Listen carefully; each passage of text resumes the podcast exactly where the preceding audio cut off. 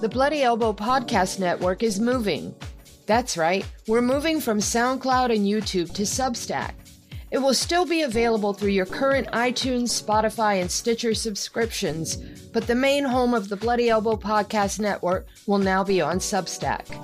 While most of our audio content will remain free, we'll be asking listeners to please get a paid subscription to support the shows, which are now ad free. Please give us your email and we'll send you notices and summaries of every new episode. Become a paid subscriber and get bonus segments only available to those who've pledged their support. Sign up at bloodyelbowpodcast.substack.com today.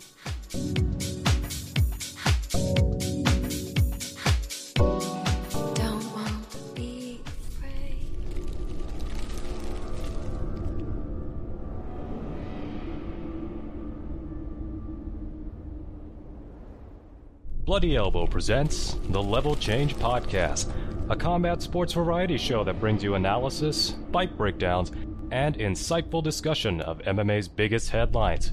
Here are your hosts, Stephie Haynes and Victor Rodriguez.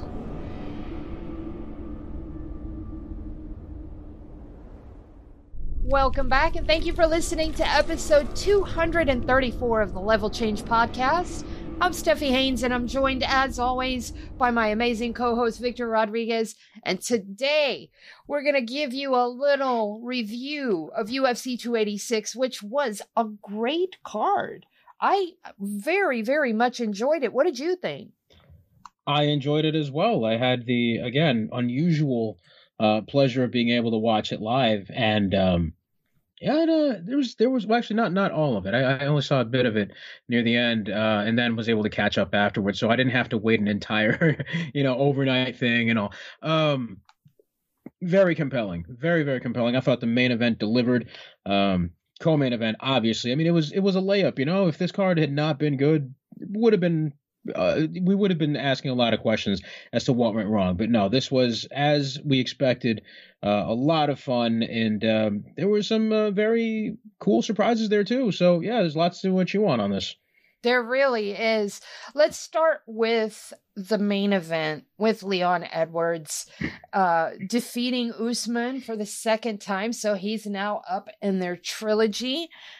Boy, his he he clearly game planned and he for sure for sure watched a lot of tape yes um he's got his cardio well in hand but you know it should be noted and I thank our good friend Knuckles Freeman on Twitter for bringing my attention to this. But in the last fight with Usman, um, when he got the Hail Mary, but up until that point, you know, Usman was lighting him up and he was completely gassed. And the reason why was because that was his very first time ever fighting above sea level. And that, I think, is an important distinction to make. Hmm. I didn't note that at all. I, I, I was not either. aware of that. I was not either. And I went back and sure enough, you know, he he's given an interview about it and everything. But yeah, that was his first time. So that could have contributed a lot to how bad he looked up until the head kick. Mm, and it benefits him because, you know, the UK is sinking into the ocean. So, I mean, it kind of yeah, it, worked to his advantage, and that's that's good. And I, I, think it's only made better by the fact that the UK should continue to sink even further. yes, indeed. um, as far as the scoring, I have to hear you picked Edwards going in. I picked Usman going in. I had, by my personal scorecard, I had Usman only taking one round, round three. Now I will yes. say, I will say this. I did have him actually winning the round even without the point, but that was the only round that I saw for him in any regard. Yeah, and that's where I thought, okay, this this might be we're probably going to be in trouble here. The possibility of a draw, right? Because I mean, that point deduction, you know, necessary, warranted, but ooh, buddy, that that kind of that could have turned things pretty ugly. Um, and yeah, I, I agree. That's the only round that I gave him. I see people trying to make cases for things being a little um, more equitable. Let's say more more more. Maybe that's not the term I'm looking for. More um generous, I guess, in in how they uh were looking into this. And I guess maybe I should give it a rewatch myself, but I'm not really going to do that anytime soon, so I'm going to stick with what I've got. I, I, can see the case. Some of those rounds were a little closer than, mm-hmm. than others. Obviously, this is what happens in fights like this all the time, so it is what it is. But as far as my recollection of things and, and this recency bias, I'm going to agree with what you got. now, one last thing judges scoring. For, there were two 48 46 Oh boy. I agreed with that score. I just want to know what your actual score was. Was yours 48 46 or did you have it some other way? Yeah, I I only had I only had Usman winning that one round. Okay. So uh, that plus the deduction that would lead to yeah, that's I'm fine with that. Even though the rest of the judging, uh, there were there were some head scratchers there, yes. and it seemed to have been the one lone judge that everybody was was uh, calling. I, I'd never heard of that guy before, so you know that's um it says something when suddenly everybody knows who you are for reasons like this. yeah. And those things that are that that come up are not usually good. Indeed. Now, one other thing that was intrinsically linked to this fight was the fact that Colby Covington number 1 was the backup fighter. Now, a lot of people were speculating about this, about whether the fighters know. I am going to err on the side of caution and go with they know because there has to be a contract in place. There has to be negotiations. There has to be discussions. You you don't just go in there and get the luck of the draw.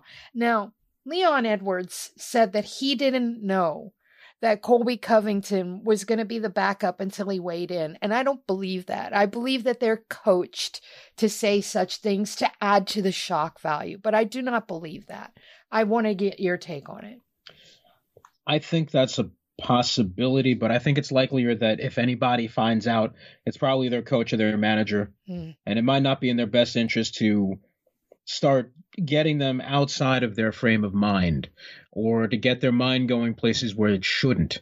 When you've got this laser focus, you've prepared an entire camp, you've got all these things in place, and now suddenly, last minute, you're fighting somebody completely different that you did not game plan for, that you did not adequately prepare for, that you did not have any inclination that you were going to be facing. Because, I mean, I, I don't think that you know, I'm, sure that some fighters would suspect, especially at a main event level, because that's the only time you see stuff like this. But anytime there's a fighter on standby, I don't think that any of the participants of the intended bout know who that person is. I'm sure some people suspect, oh, yeah, I'm sure they probably got a backup, but I don't think they always know. You know what I mean? Like, even in a sport where nothing spreads faster than gossip and staph infections, um, I, I really don't. I, am not. I'm not really sure that that's the case. I mean, if you were ch- coaching a guy or if you were managing a guy, do you want to rattle him up like that? I mean, you remember when um, Mighty Mouse was set to fight? I can't remember who it was, and they were like, "Well, train for this guy, but just in case he doesn't make weight, train for that guy." I think it was the Dillashaw fight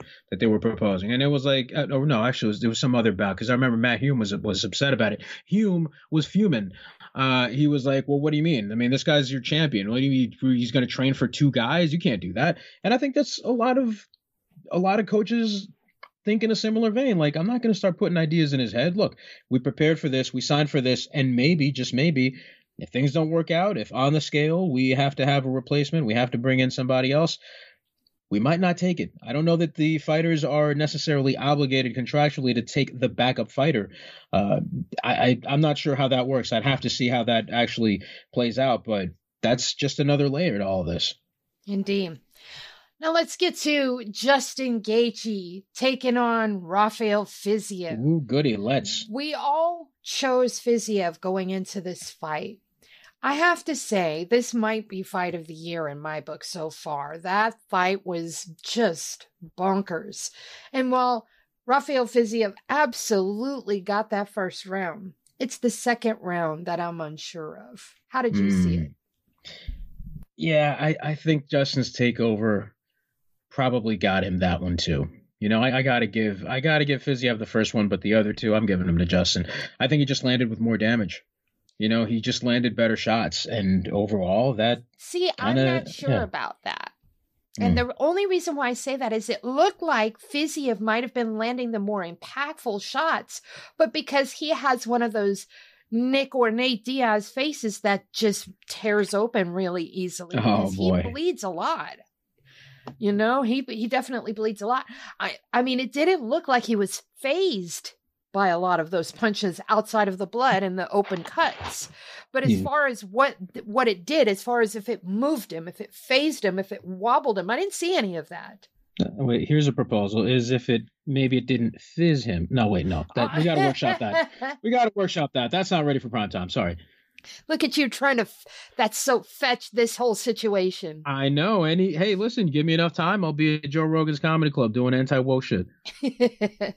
so I have to go back and watch because I haven't, but I should because I am still uncertain about that second round. The third round was absolutely Gaethje's. Yes, and that's something that to his credit, he's a master of, and that is winning rounds and winning fights based on that third round. He knows how to close out the fight for sure. He does. He does. I mean, he just he put on more than sufficient pressure. Uh, mm-hmm. he got a good read on the timing and the movement that uh, Fiziev employs, and you know he uh, certainly I mean, shit. It's it, I I don't mind him making me look like an idiot for picking against him. Mm. Uh, I I think this was very much well worth watching and learning from, right? Because I think maybe, maybe just maybe Fiziev, you know, was thinking of fighting him a certain way, and maybe that wasn't mm-hmm. something that would it was in his particular wheelhouse. You know, he tried though. He gave it everything he could, but sometimes, man, that's just the game. Yeah, and you got a guy that came into that fight with 13 fights versus a guy that had almost 30 fights. Yeah, mm. you know, come on. There's a lot of veteran savvy there to speak of, and mm. Justin Gaethje has really grown into that veteran savvy. Good fight IQ too. Yeah. He didn't always used to have the best fight IQ, but no. he's definitely shoring up a lot of those weaknesses. I'm just sad that it's so late into his career because now he's talking about I don't have much time left. Yeah. Our violence king is on a really, really short window here, so we must you know, appreciate him. You want to talk about this whole like they had this this bullshit BMF title. Like that's a guy. That's a guy that needs a BMF title. You understand? Like that's someone who really would would deserve it just as much. Well, no, probably not just, but way more than than than Masvidal. And I'm not saying that to talk shit about Jorge. I'm just saying, like, dude, Look at this guy. How? Mm-hmm. How could you deny him? Exactly. Let's talk about Gunnar Nelson because Gunnar Nelson got such an awesome submission off a very sneaky elbow over a pretty damn durable guy in Bryan Barberena. Absolutely. And I just got to a point where I couldn't really trust Gunnar anymore. You know, I, I just I didn't. And hey, that's just that. Sometimes these guys they'll just prove you wrong, and that's fine. Uh, he employed his uh, strengths to great effect. He uh, managed to use his um, movement to get inside. Once he used that fly paper grappling, it was like, all right, Bryan might be able to get out of this. And it's like, oh shit, no, wait. and so slap that transition. And as soon as he stretched out and he raised the hips, I'm like, yeah, man, that's a wrap. That shit's done. And good for him, man. That was pretty dope there's some things we must discuss, and that is his crazy karate stance, which is so exaggerated. I mean, the way the butt sticks out and the stomach goes forward and then the shoulders go back so exaggerated. And it would be different if he was always in that side stance, that classic karate stance, but he frequently squares up in front of his opponent in that silly ass stance. And I just fear for him sometimes doing that because somebody's going to catch him one day and just take him clean off his feet. Well, you know what? When you got real karate in your back pocket, you got nothing to fear. Hiya! and somebody, uh, I, I want to say it was either Eugene or John, one or the other, yesterday when we were recording Care Don't Care, said, Well, Stephen Thompson adopts the same stance, but he doesn't. No. His karate stance is actually picture perfect it's not exaggerated the way that Gunny's is. It's almost like Gunny's he's pantomiming it. Who is this man striking coach? I Is because this he's been he's been like this for quite some time. he's out at SBG a lot. Yeah, but that's not his primary. Like, I Yeah, I know mm, he has the the Icelandic MMA place where that they actually have a beer bar in the gym. Yeah, the Fortress of Solitude, right? That's where Superman does. No, never mind. But Okay. he uh, the way that Conor was going on um after the after the fight that I would I would put money on that he spent some time at SBG for this camp. Oh boy. Oh well. All right. I, I mean, if that's It's what we're doing, isn't it? I. Shh, man, man, I. I wonder I often wonder if he were to spend that time that he spends at SBG, if he were to come over to the States and maybe spend that time with an ATT or an AKA or uh, with uh, Montoya or, or, or with uh, Usman and that camp. I mean, I often wonder what, how he and, and, um, Johnny Walker and Makwan Amirkhani. Makwan Amirkhani is my primary example. We're going to get to him in a minute, but I just I feel like SBG is a wasteland. Listen, I've said it before. I'm going to say it again. If you start out at SBG Ireland, you're going to do pretty well. You're going to have a pretty good foundation. You're going to be able to do things a certain way. If you come over after you've established yourself with a certain level of Mhm. experience, it gets dicey.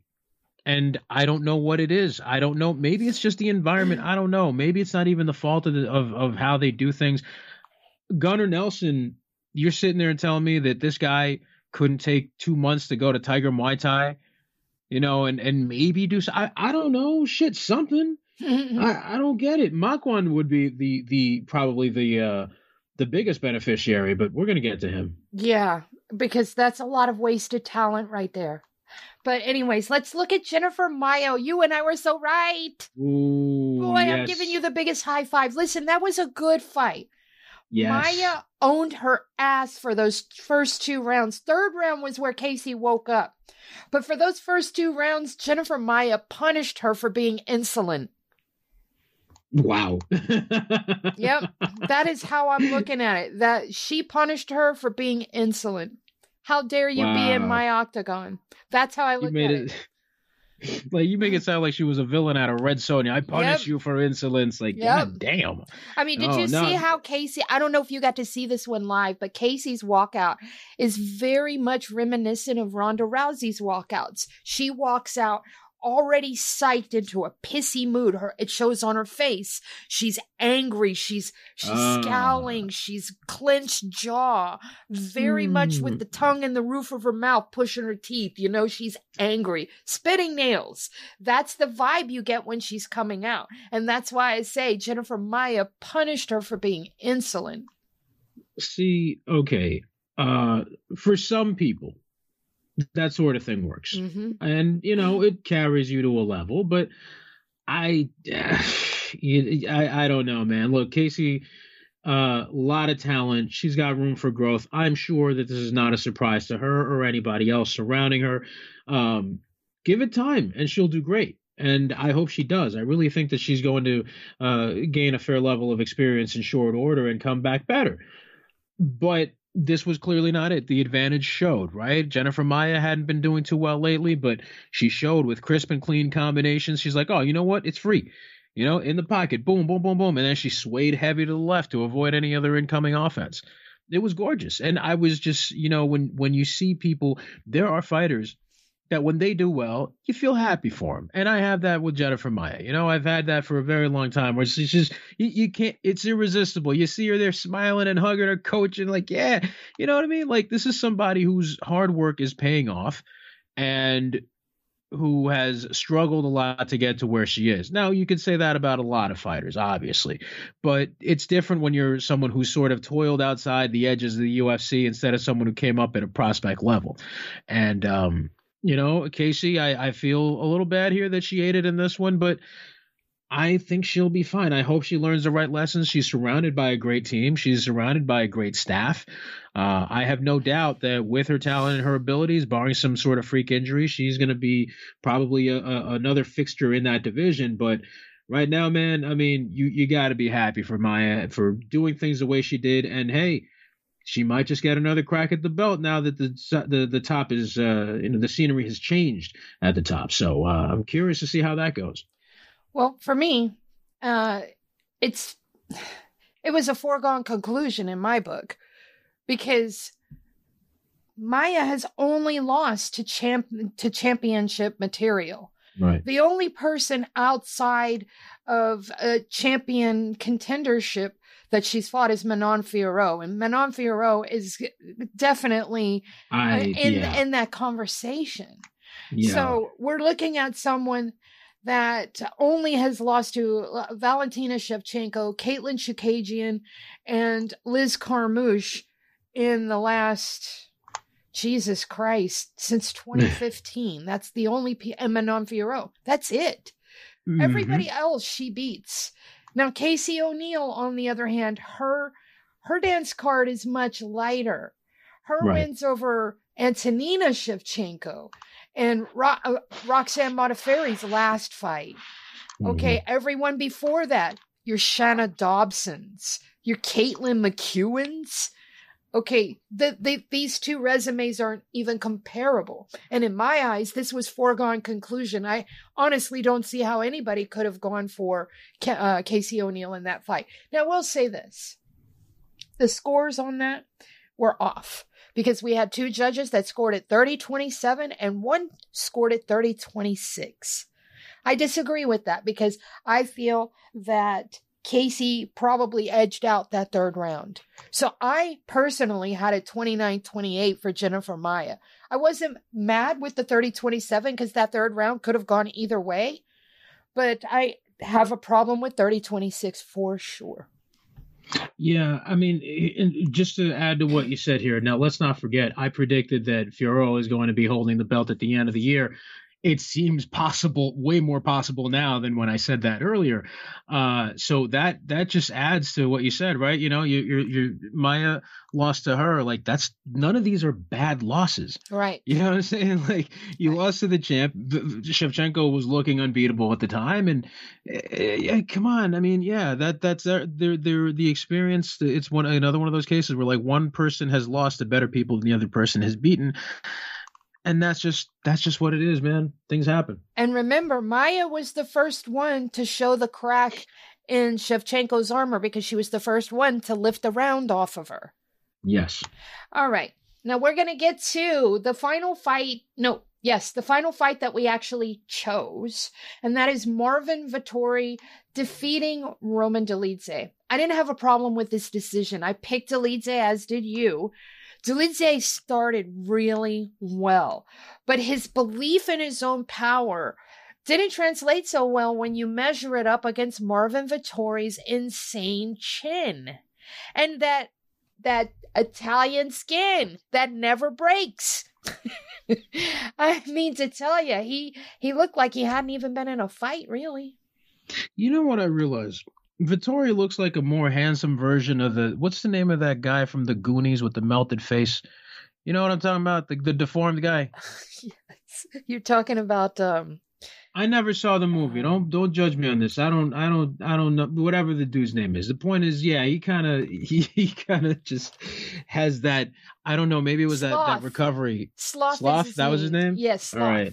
So that recovery pasta that he had after the weigh-ins uh, seemed to have given him that plus ten invincibility that most Italians have. and hey, you get a free roll after that, so he probably buffed with another twelve. And look, I, I Roman, to his credit, man, I mean, he was putting it on him early. He was catching him early, but it's just like, dude, you got a guy who's got crazy cardio and insane durability. I thought this was going to be the guy to pierce the armor and really just like, okay, you're probably not going to be getting up too too easily from some of these that you're going to eat. Nope. Turns out I was wrong, and that's fine. Guess who else was wrong? Roman Dolidze. And things started to slow down for him. Vettori kept the same pace. I don't want to give him too much credit because it's not like he fought super tech, super. Um, he fought technically, but it wasn't super strategic. It wasn't crazy smart. He just outlasted the guy, and that's fine as well. But I don't take back anything that I said about him. I still believe the same things that I said going in because he still keeps the same patterns and he still is the same guy. He's not very smart when it comes to a lot of these things. He's got a few tricks up his sleeve he didn't have to worry about running out of weapons this time around because this remained largely a kickboxing match. And if that's what's going to happen, and things are left at a rather basic level, and the only differential is power, he's going to be able to come out the other end because he can eat those shots and he can still work with volume. It's not that different from what he did against Hermansson in some respects. It's not the same exact kind of fight, but you know what I mean, right? It's just yeah. I can outlast I can outlast this guy. I can still throw a whole lot, just punches and bunches. I will land more, I will do more, and this guy's going to be flustered. Well, you can't, he can't do that against guys like Costa, like uh, Adesanya. Uh, you know, it's, it's just not going to happen. So, yeah, I, I just hope he doesn't think that this immediately is going to put him in a title conversation because he's he's still got a ways to go for that to happen on the side of Dolidze, Dolidze really needs to calm down. He has zero composure. He has ultimate faith in his own chin, too. The whole reason why he got so tattooed was because he gave not a single fuck about his own defense, dropped his hands constantly, literally was leading with his face. I would like for Dolidze to go to another team somewhere and learn some defense because he cannot rely on his hammers because clearly Marvin Vettori was able to get right through it, no goddamn problem at all. Dolidze has some work to do. And he doesn't have a whole lot of time. He's 34. He's running out of time. He got into the game late. He needs to to shore it up quickly or he's going to keep taking losses to everybody above him. He was ranked 9 going into this. I don't know where hmm. he's going to end up if they're going to dump him, if they're going to let him sit there or what. But if he plans on getting any higher than that, he really needs to get some defense going because he fought like an idiot in my opinion. Oh wow! Yeah, Man, harsh did, words. He Goodness. did not fight smart at all. Now let's mm. talk about someone who's so talented. This is going to be the last one we talk about, and then we'll jump into our quick topics. This one really, really stood out to me, and that the reason why is because Makwan Amirkhani is talented. He has crazy offensive attacks, but he's only good for one round. I can't even say he's good for a whole round because before the end of the first round, he had already blown his wad. So by the time the second comes around, you know, he's just primed. He's primed to get taken out. And that's what Jack Shore did. He bided his time and he waited him out. And sure enough, Makwan Amirkhani gassed the fuck out and got choked the fuck out. Oh, Jesus. I don't know. I just, okay, I, I'm sorry. I have the mind of a child. I just, I hear you say blue is wide, and I just, it just sounds so funny. I can't help it. I'm sorry.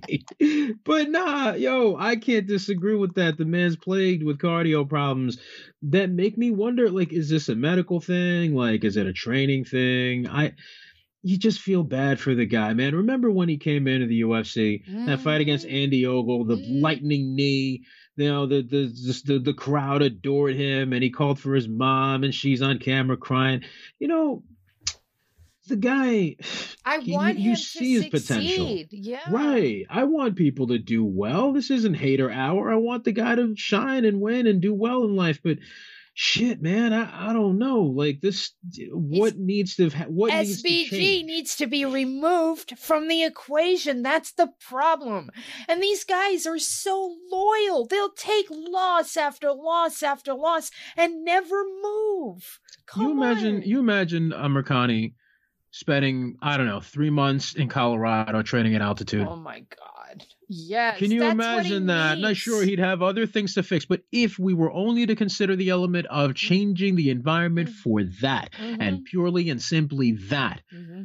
you see, I, I don't, I can't tell these people what to do. I am not the ultimate authority on all this stuff. I'm not a pro fighter myself. They can tell me, hey, what do you know? You think you're so good, you're so smart, motherfucker. You come in here and do it. And guess what? They'd be correct. However, at the same time, at the same time, right? I mean, I think, and I may be a little biased here because it's me talking, but I might have a bit of a point because guess what? Uh, it's worked for other people. We've seen other folks make those changes. And yes, I understand life is hard. I understand that it's difficult for people. Some of these cats got families. Some of these cats got support systems. They've got steady jobs outside of fighting. They can't just uproot all their shit and go halfway across the world to go do some training somewhere at another camp to try to shore up, the, you know, thing A or thing B it is what it is. And I understand that. We are adults having an adult conversation. I understand these aspects of life. But come on, man. Like these are things that these are problems that are not impossible to solve and that we've seen other fighters resolve, which makes it all the more frustrating to see in a guy who's so good, a guy who could, and in fact, rightfully should be in the conversation of being a top 10 guy who maybe might be able to get into the top five, who maybe might be, you know, just a win or two away from a title shot. That is the potential that we saw in him when he came on the scene and started getting those early wins and yeah, he suffered some some uh, some moments there. Even in some of his wins, he he did have some lapses and all that, but those were growing pains, and we hoped that he would progress past them. But then he left Sweden and left All Stars, and and now here we are. And maybe it might be a little too one. Maybe it's. I don't know if it's too harsh for us to blame all of this squarely on SBG. Maybe he changed. You know what I'm saying? Maybe life changed. I don't know. It, it could be a combination of all these factors, or just two or three. It could be that. I, I just I don't I don't want to be like super uh, uh you know just just plain putting everything at, at just one um eh, leaving it exactly on just one factor. No, I let, let's let's for the sake of of conversation say that it could be any of these things. But come on, like we got to be able to do something. Something needs to change. And I believe, I still believe that he has the power to make those changes and adjustments and do better. And I want to see him do better. I just hope he doesn't get cut and that he's able to prove that. He's able to show that not just to himself, but to everybody else. All right. so I was going to do our regular routine of doing uh the the the breakdown and then going into salacious headlines.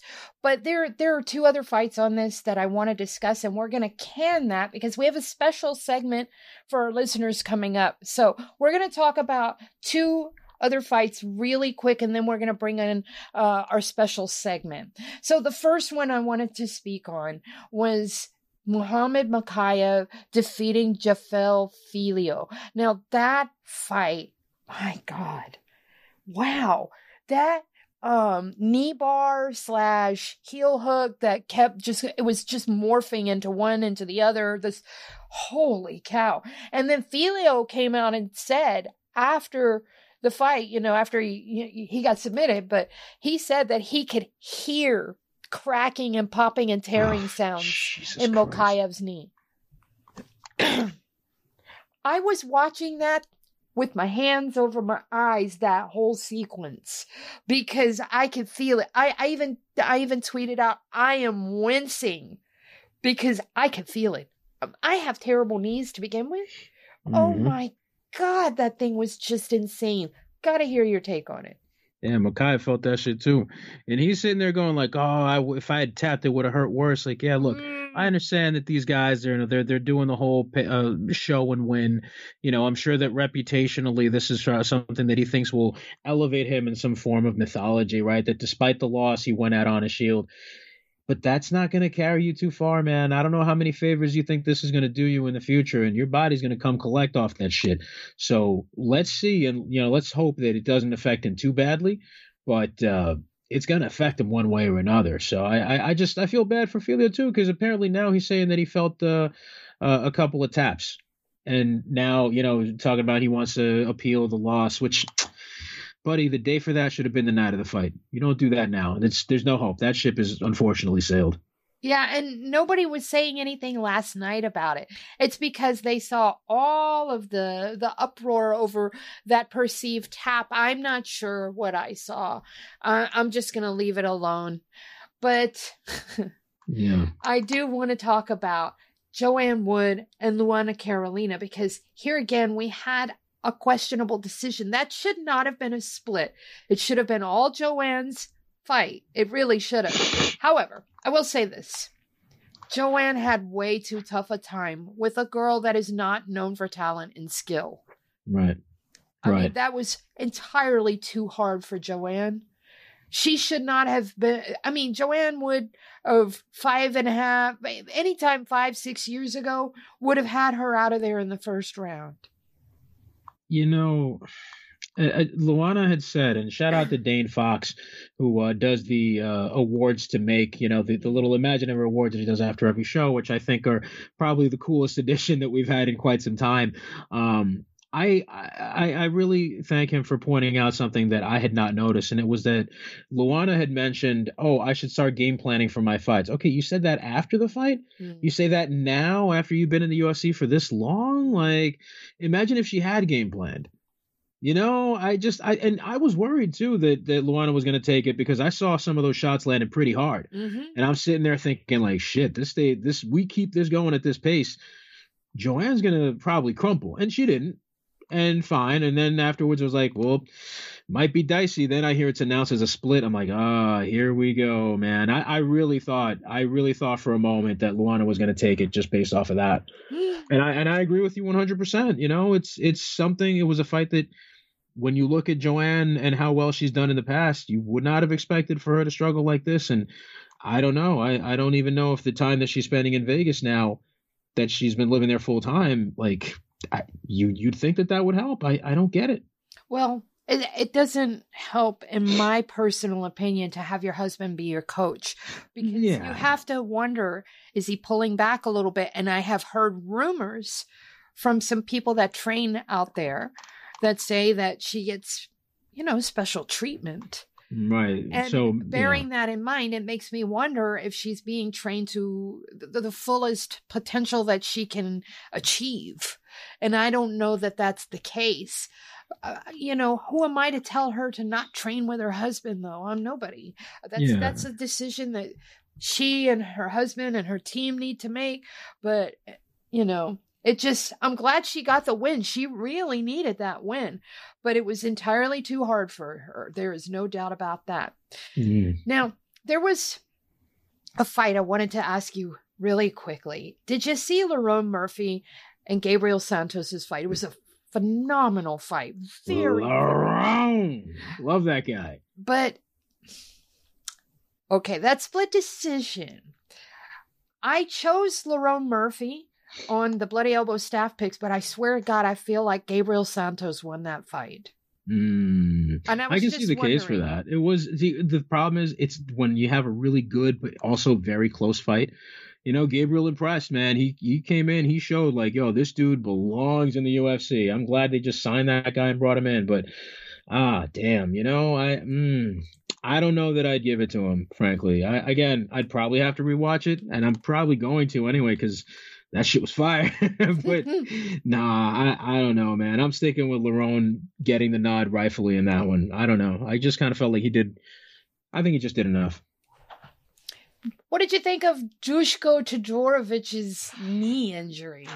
Very unfortunate because you know, no matter what Christian Duncan wanted to do in there, he didn't get to really. You know, he gets his first UFC win, but it's not really like even you can tell that he didn't feel like it was earned. So that was also uh, you know, it, these things are going to happen. You know, and uh, injuries of that level, you just hope that Dusko isn't hurt too badly, and that it's one of those things that doesn't require surgery and that doesn't keep him out too long, and he can be able to come back and you know just sort of bounce back from that. You can't really hold that against him. Injuries are injuries, and I, uh, yeah, it, it's a rough break for a kid that uh, has he's still rough around the edges, but he's still a kid who's got a lot of talent and a lot of potential, and he can really make great things happen. So uh, let's hope he's able to come back soon, and uh, let's hope that the UFC is able to treat Christian Duncan uh, well enough because that kid, that guy, that guy has a lot of talent. That guy's going to turn some heads. So who knows? They might even have a rematch at some point, given their skill level and, and what the division looks like. Indeed. To access the bonus content of this show, you must be a paid subscriber. To do that, go to bloodyelbowpodcast.substack.com and subscribe today.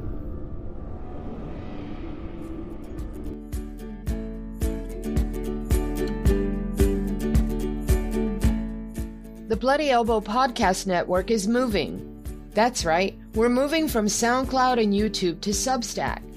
It will still be available through your current iTunes, Spotify, and Stitcher subscriptions, but the main home of the Bloody Elbow Podcast Network will now be on Substack. While most of our audio content will remain free, we'll be asking listeners to please get a paid subscription to support the shows which are now ad free. Please give us your email and we'll send you notices and summaries of every new episode. Become a paid subscriber and get bonus segments only available to those who've pledged their support. Sign up at bloodyelbowpodcast.substack.com today.